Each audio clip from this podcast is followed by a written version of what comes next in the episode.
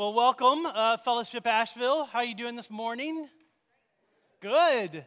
My name is Fred. I get to be the lead pastor here. And today, where was I? Oh, here's what I hope happens today, right? I hope that we leave here today with more faith and trust in Jesus than we had when we walked in.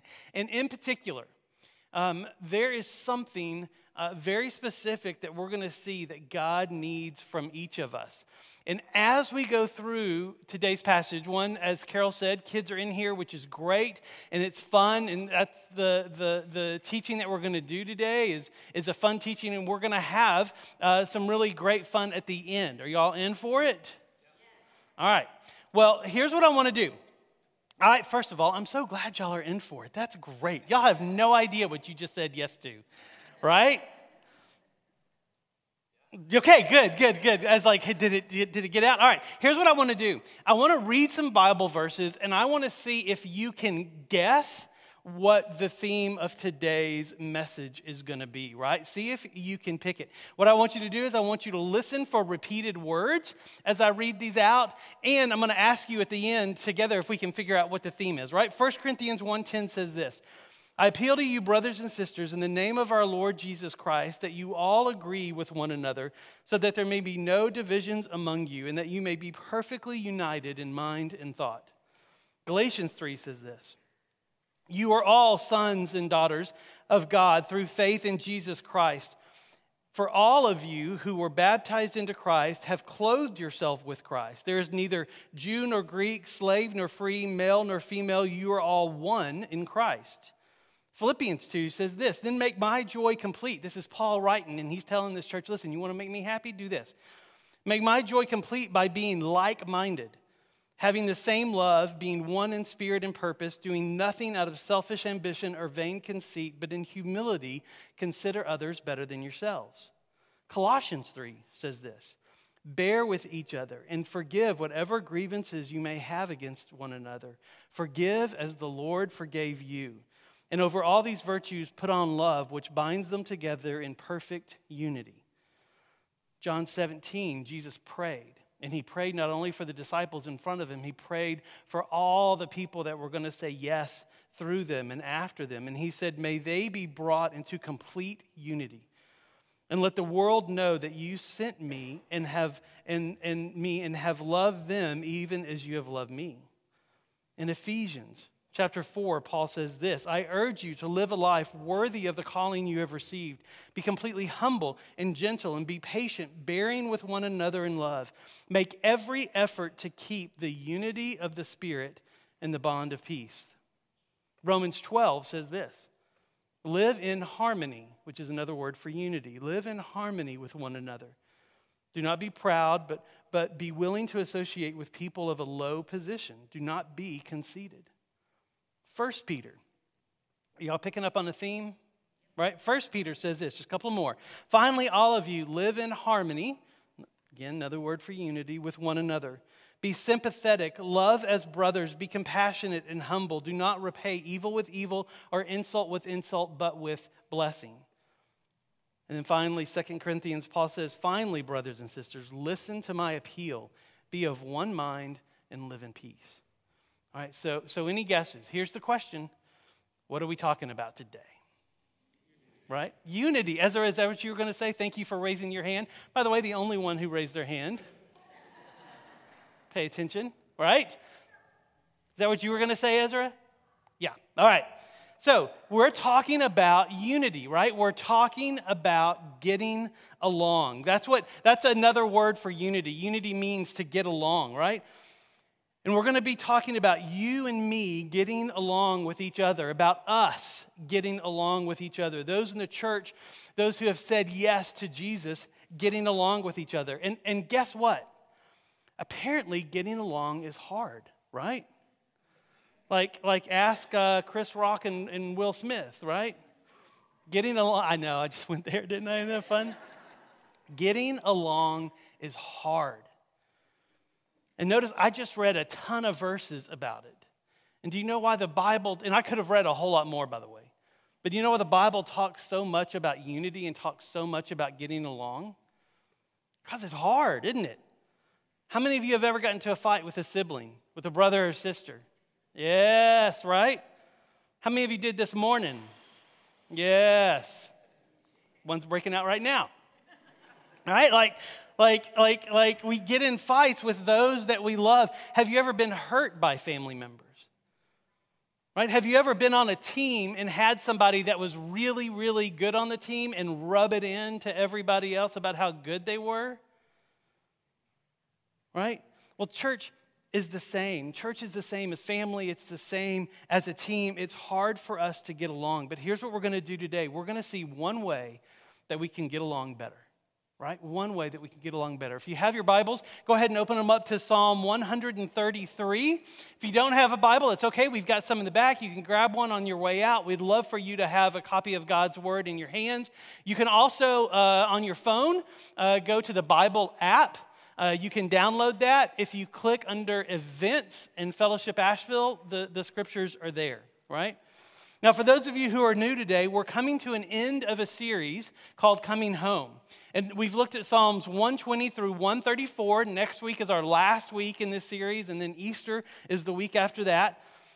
And what we're doing is we're seeing these psalms in particular because they're called the songs of ascent, the psalms of ascent. It's the songs that the nation of Israel would sing when they traveled from wherever they lived to the place they called home, Jerusalem, specifically the temple, as they would travel there 1 to 3 times a year to worship. And so this was their playlist that they had as they traveled. And that's what these chairs up here represent. They represent people that we have been praying for, right? To join this journey from the place they live to the place they call home, which is heaven. Like we've prayed for people to join this journey with us because we get to journey with Jesus here and experience life here. And then he takes us all the way into heaven. We get to experience the afterlife with him. And so we've been praying for people, and what we've learned as we've gone through these is that we need to sit in those chairs too, don't we? That we're all on this journey from the place we live to the place we call home. What we're going to see today, when done poorly, right, gives those who don't know Jesus a great reason not to follow him. When they see us not getting along, why in the world would they want to join? Why in the world would they want to follow the God we worship if we can't even get along, right? But listen to me. When we do the work of unity, when we do what we're going to see in the scriptures today, it also shows them who Jesus is, how loving and how vast and how merciful and how compassionate he is. That's why this is important. Well, let's look at Psalm 133, verse 1, and it says this. It says, "Behold, how good and how pleasant it is when brothers dwell together in unity." Now remember, these are the songs that people would sing as they traveled to Jerusalem to worship. And when they're on these journeys, there would be other people traveling too. Like Jerusalem would get packed, you know, like no room at the end packed, right, is how packed Jerusalem would get. And these people sang this song as they approached Jerusalem to remind them of what could happen, right, that they could have an opportunity to get along. Now remember, unity means to get along, and it means choosing to get along, right? Which means, like, we don't all have to be the same. It's real easy to get along with someone who's exactly like you, right? That's not what unity is. Unity means that we can disagree, but we can't be disagreeable when we disagree, right? And here's why this can be hard.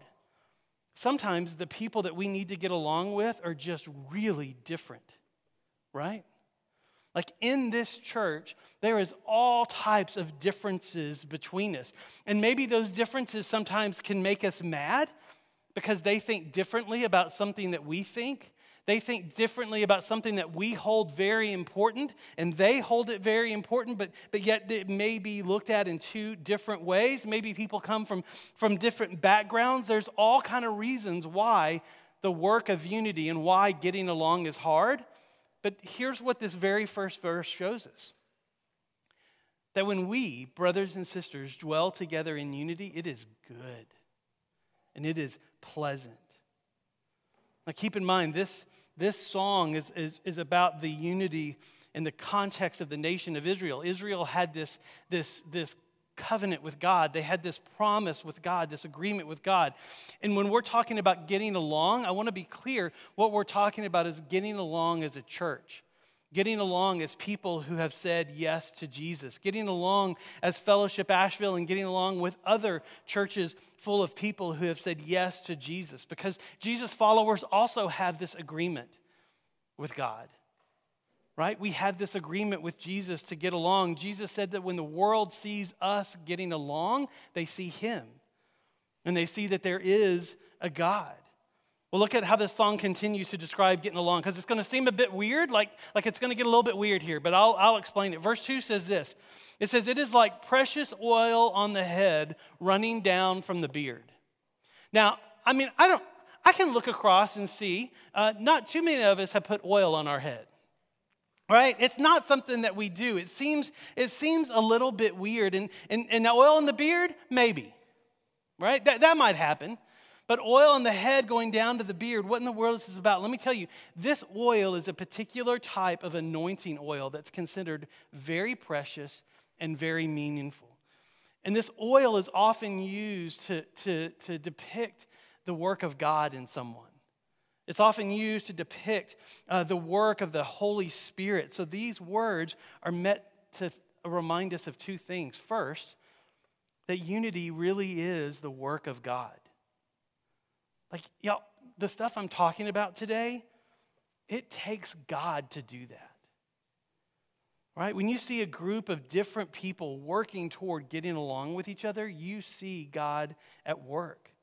It's why Jesus said that we will be known for our love for one another. When people see us loving each other, they see the love of God. When people see us getting along, they see God. It's why the direction of this oil starts at the head and flows down. That direction is important, right? This work of God starts with God and flows down to us, top to bottom. Unity starts with God and flows down to us. Oftentimes, during premarital, I'll sit with a couple and we're talking about their spiritual life together and what it means to be one. And I'll just draw a triangle. And sometimes I won't even draw it. I'll just go like this. And I'll say, okay, if God is up here and y'all are each kind of the two lines going down on the side, you want to know how to get closer to each other as you get closer to God. Because as the two of you are working towards getting closer to God, you become closer to each other in the process. The same thing is true about us. When we as a church strive to know Jesus better and to know the heart of God better and to live that out with each other and to live that out in front of the community before us, we get closer to God and we get closer to each other. It's why we do Serve Asheville with other churches. Right, now, Serve Asheville is this event we do once or twice a year where we partner with as many churches as we can to do service projects in this area. Because, y'all, here's the deal. When we talk to people outside of the church about what we're doing, and we say, yeah, this is Sunday morning or Saturday morning, we're a bunch of churches working together to help beautify the city and do projects in the city, they're like, you mean the same church, right? No, we're different churches. We're Baptist and Presbyterian and Episcopal and all kinds of denominations. We're all working together to do this. And every single time I've had a conversation with someone outside the church about it, they're like, wow, that's amazing. It's amazing that we can get so many people of different thoughts working together. And what they don't know is because we all have one core thought, that Jesus' death and resurrection gives us a relationship with a God who loves us. And then the stuff that they see as different is the stuff that's outside of that. But what they see is they see God at work. Look at the rest of verse 2. It says, it's like precious oil on the head running down on the beard of Aaron running down on the collar of his robes. Right, now this gets a little weirder, right? Because now it's not just hair down to the beard, it's hair on this guy named Aaron. Well, Aaron was the first high priest. That's what we need to know about him. And on the first day of his job as high priest, when he was anointed as high priest, there was this ceremony to initiate him into that role.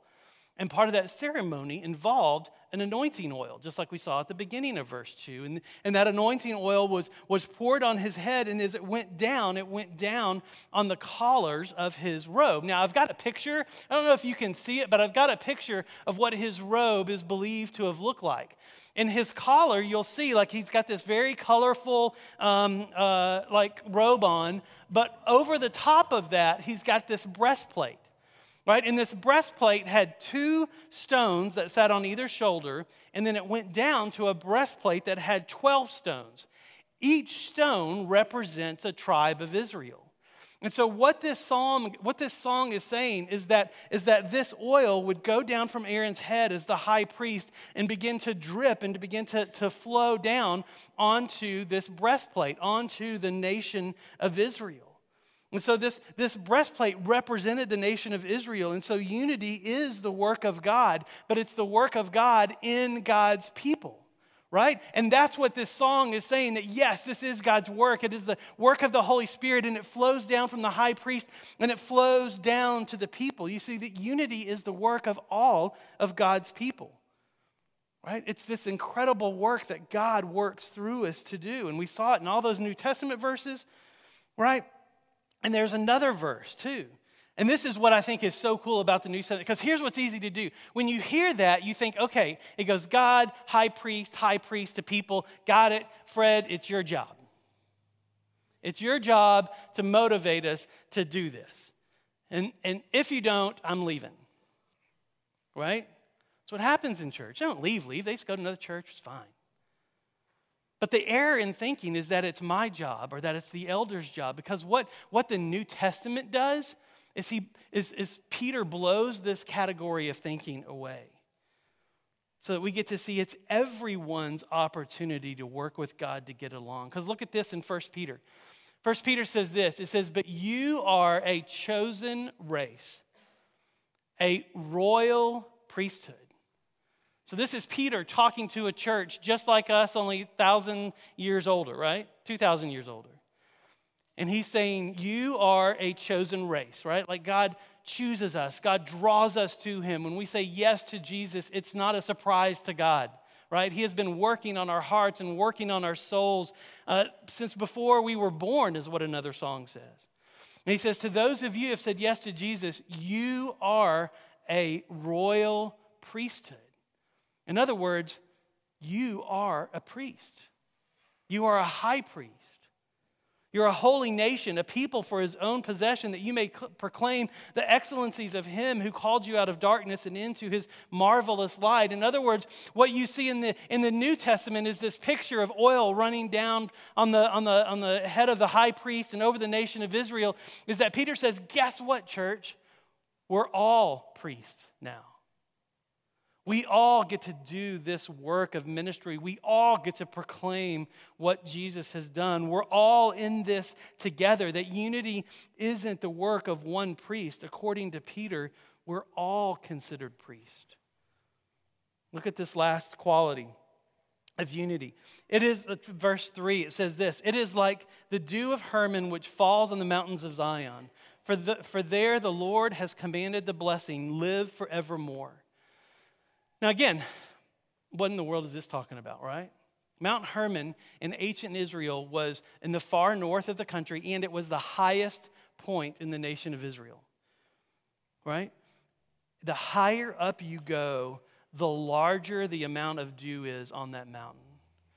And this psalm is recounting, like, people who live in this desert, arid culture, that there is a place of refreshment high up on the mountain, right? Where instead of waking up in the desert thirsty and having to work hard for water, there is a place as the high part of this mountain where water is plentiful every morning. It gathers on leaves, and all you have to do is pick it up and drink, and it is refreshing.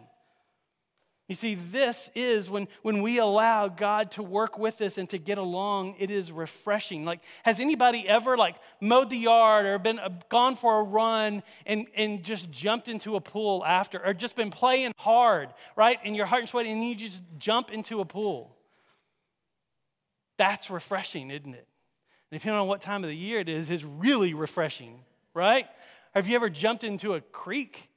That's quote-unquote refreshing, right? That's what this is. It is coolness on a hot day. It is refreshing unity. Unity is refreshing to the people who do it. And why is it refreshing? Because it takes unity to do God's work. Now, see, the people that these chairs represent, they represent people that don't know Jesus yet. They also represent us as we travel from the place we live to the place we call home. But particularly to those who don't know Jesus yet, they need to see us getting along. It is critically important. And I don't think they see Jesus when we don't get along, but when we do, it's refreshing. Now, I've got to tell you, I've been thinking of all kinds of ways to try and illustrate this sermon to help it stick in our heads.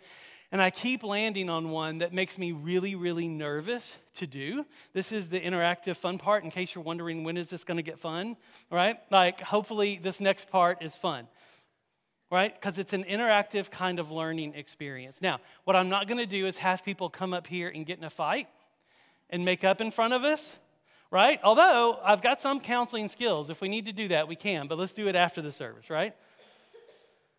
Right, I want to do something a little bit more visual. Are y'all up for it? Yeah. Okay, so here's what I'm going to do. Oh, gosh, I hope this works. All right. So when I was a school teacher, we always said practice experiments before you do them. I didn't practice this, and I think you'll see why in just a minute. Let's see here. All right. Oh, gosh. Okay, we'll fix that. We'll fix that. That's not a problem. All right. So Inside this bag is a feather pillow. Okay. Here's what we're going to do. We're going to cut this feather pillow open. Oh, gosh.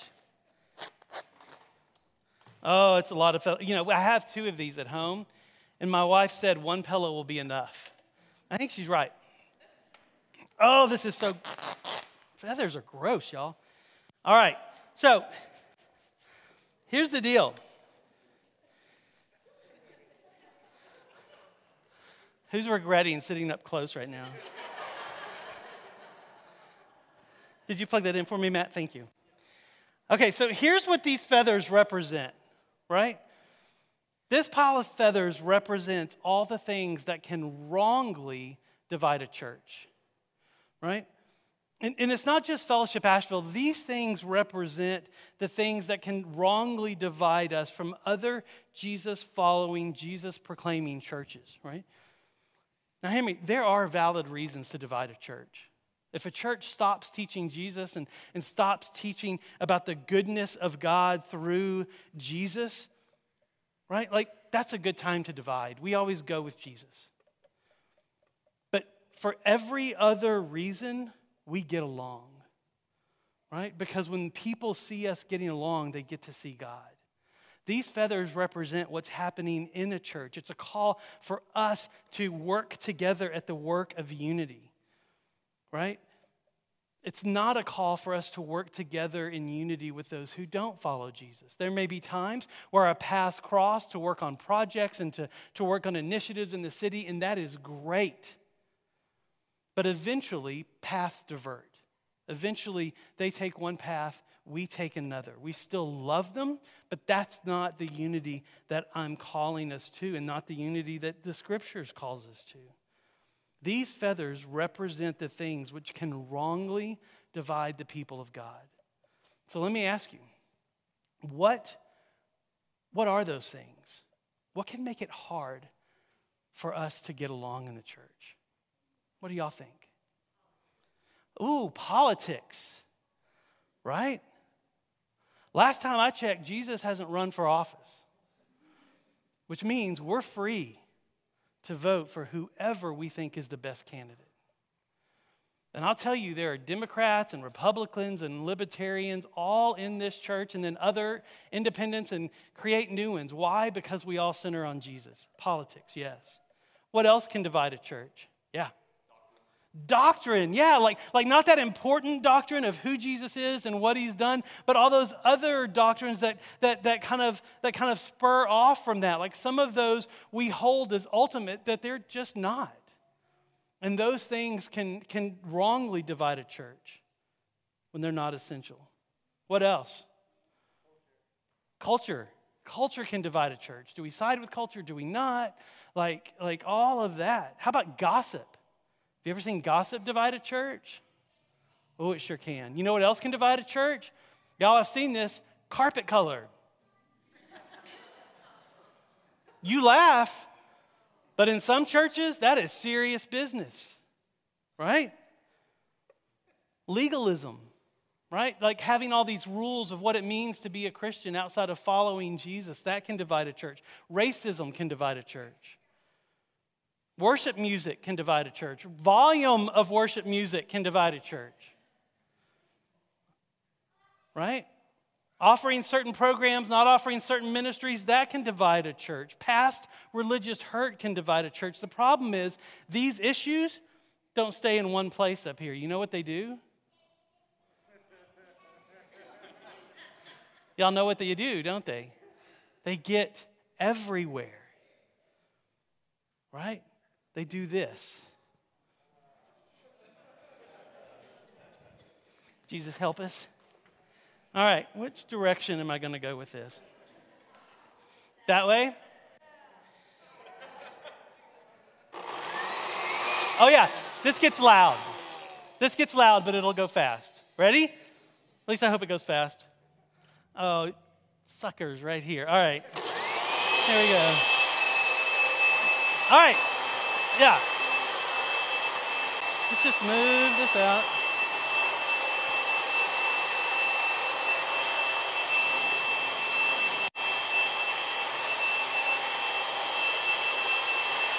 Okay, so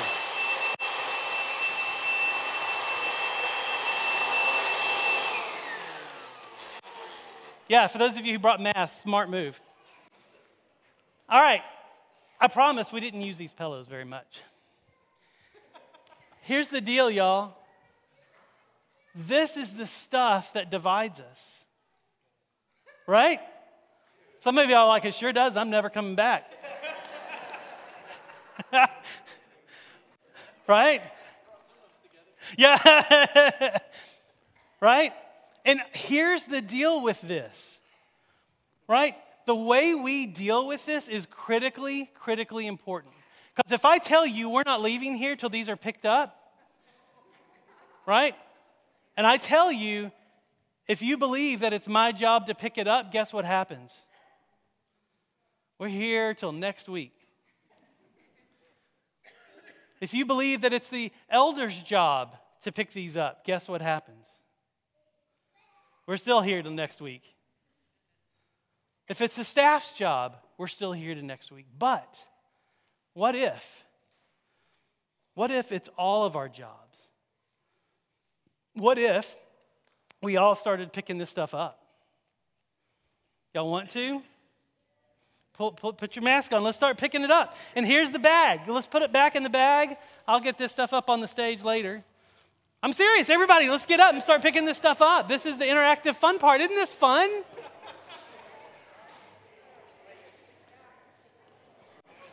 Like, pick up what you can. Bring it in here. Yes, thank you. Thank you. Yes, it's everybody's job. Hey. Oh, thank you. Thank you. Oh, this is awful. I'm so sorry, you guys. I know what I'm doing this afternoon. I haven't been in a while. Uh-huh. Yes, we are getting it back. Oh, I hope nobody is going someplace fancy today for lunch. That's just it. If you see it on your neighbor, pick it off of them. How many of you think we're going to be seeing feathers for years? I'm getting the most feathers. Good job. Thank you. Good job. These feathers are COVID-free. COVID-free. Yep. Bird flu, maybe not, but... Oh, good job. All right. Bring your feathers up here and head on back to your seats, and we'll finish up.